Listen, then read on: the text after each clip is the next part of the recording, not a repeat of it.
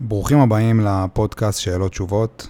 קוראים לי עמרי פלד, והיום אני רוצה לדבר על הישגיות ועל רדיפה אחרי תארים חיצוניים ועל רדיפה אחרי הכרה חברתית ומה כל הדברים האלה עושים לנו לערך העצמי. השאלה שקיבלתי היא כזאת: תמיד פעלתי לפי הרצון להצליח ולרוץ אחרי הישגים, אבל מוצאת את עצמי בתקופה האחרונה שלא בא לי כלום. טוב, זו, זו הולכת להיות תשובה לא צפויה, ואני רוצה להתחיל אותה מהסוף, כי באמת שיש פה הרבה. אז קודם כל, המרדף הזה אחרי הישגיות ואחרי הישגים, הוא בריחה אחת גדולה מעצמנו. אני מתחיל את זה ישר לתוך הפנים. אנחנו מטפחים את התדמית הזאת, אנחנו עושים את התארים האלה ומחפשים את הקידומים בעבודה והולכים לתוכניות הצטיינות, שמים את התעודות הממוסגרות האלה על הקיר במשרד. כל הדברים האלה הם הישגים שאנחנו נאחזים בהם כדי למלא את החלל של החוסר ביטחון שיש לנו בפנים. אנחנו לא באמת סומכים על עצמנו, אז אנחנו רודפים אחרי הישגים. וזה לופ שפוגע לנו בביטחון. ואני יודע שזה נשמע מוזר, כי זה אמור להיות הפוך בעצם.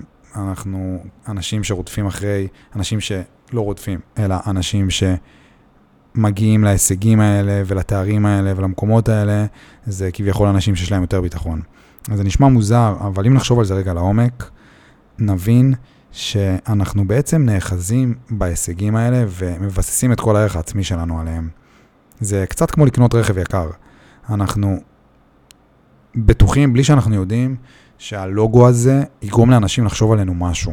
כי אין לנו מספיק ביטחון בפנים, וזה ממלא, וזה ממלא לנו את הפער הזה, שקיים בינינו לבין עצמנו. זו בריחה לכל דבר.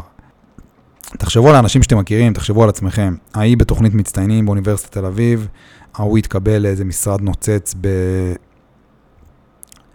ב...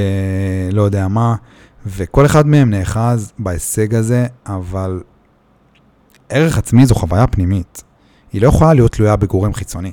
האנשים עם הערך העצמי הכי גבוה שאני מכיר, הם האנשים שלא באמת אכפת להם מהדברים האלה, הם לא צריכים את הדברים האלה, לא משנה להם מה הם השיגו בחיים, הם עדיין ירגישו בנוח עם עצמם ועם מי שהם. לכו למצטיינת דיקן הזאת ותגידו לה, ותוציאו לה את הדבר הזה. תיקחו לה את ההצטיינות, ותנסו להבין איך היא מרגישה. תנסו להבין כמה היא מחזיקה מעצמה בכזה מצב.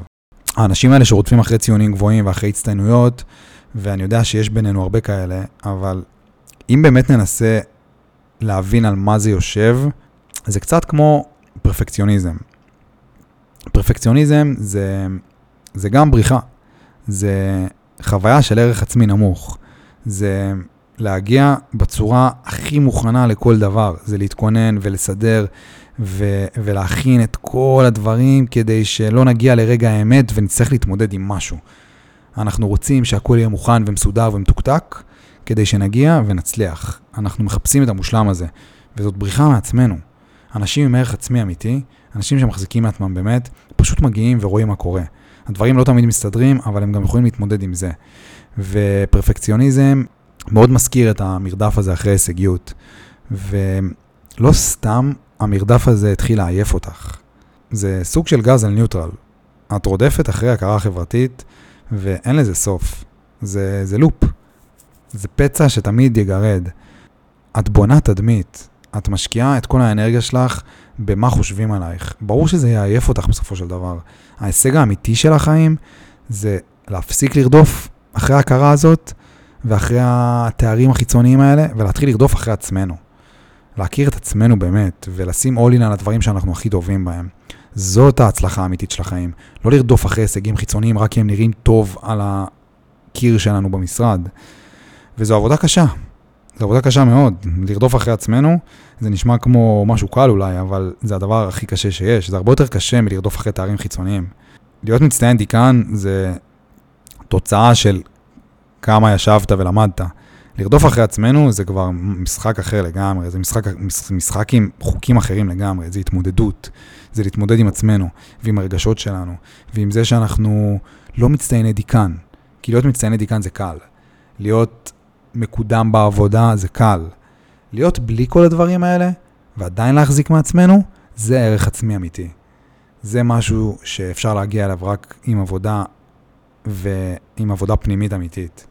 ומה שיפה בעבודה הזאת, זה שלא צריך באמת להגיע לאנשהו. אין באמת לאן להגיע, הרי אנחנו לא נגיע יום אחד לרגע הזה שנבין שאנחנו מחזיקים מעצמנו, וזהו, ונגמרה העבודה. זה לא עובד ככה. העבודה הזאת היא for life, היא לכל החיים. ומה שיפה בה, זה שבגלל שהיא כזאת, עצם זה שאנחנו נמצאים על המסלול, על הדרך הזאת, עצם זה שאנחנו עושים את העבודה הזאת, זה מספיק.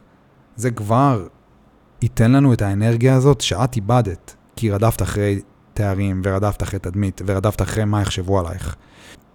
וזהו, זה ההבדל בין לשים all in על התדמית שלנו, או לשים all in על מי שאנחנו באמת. זה ההבדל בין לחיות את החיים לפי מה שחושבים עלינו, או פשוט לפי איך שאנחנו חושבים על עצמנו. ו... וזאת העבודה האמיתית, ואני חושב שהערך העצמי יושב על המקום הזה, וכל עוד נמשיך בלופ הזה של לרדוף אחרי הישגים חברתיים ואחרי הכרה חברתית ואחרי מה חושבים עליי ואיך זה נראה, כל עוד נהיה בלופ הזה, אז כן, האנרגיה שלנו לאט לאט תלך ותיגמר.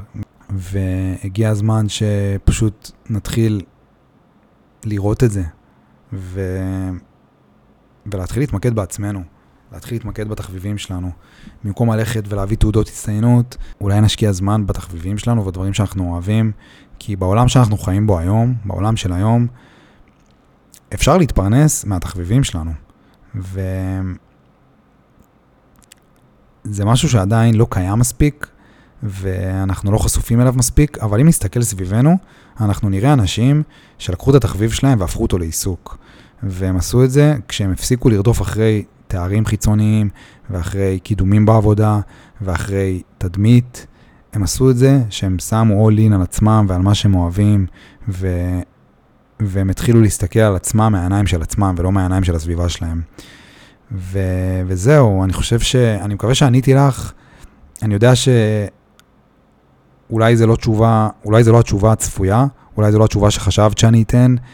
סך הכל אמרת שתמיד פעלת לפי הרצון להצליח ולרוץ אחרי הישגים, ומצאת עצמך בתקופה האחרונה שלא בא לך לעשות כלום. אבל לא חשבת שאני באמת אקח את זה למקום של ערך עצמי והשקעה בעולם הפנימי. אבל בסופו של דבר, כנראה שהדברים תמיד יגיעו למקום הזה. ואת רוצה את האנרגיה הזאת שנאבדה לך, תתחילי להשקיע בעצמך. תתחילי לקחת את כל האנרגיה הזאת שהשקעת עד היום בתדמית שלך ובהישגים האלה, ופשוט תעבירי אותה לעצמך. אז אני מקווה שעניתי לך, ואנחנו נתראה כאן בפעם הבאה.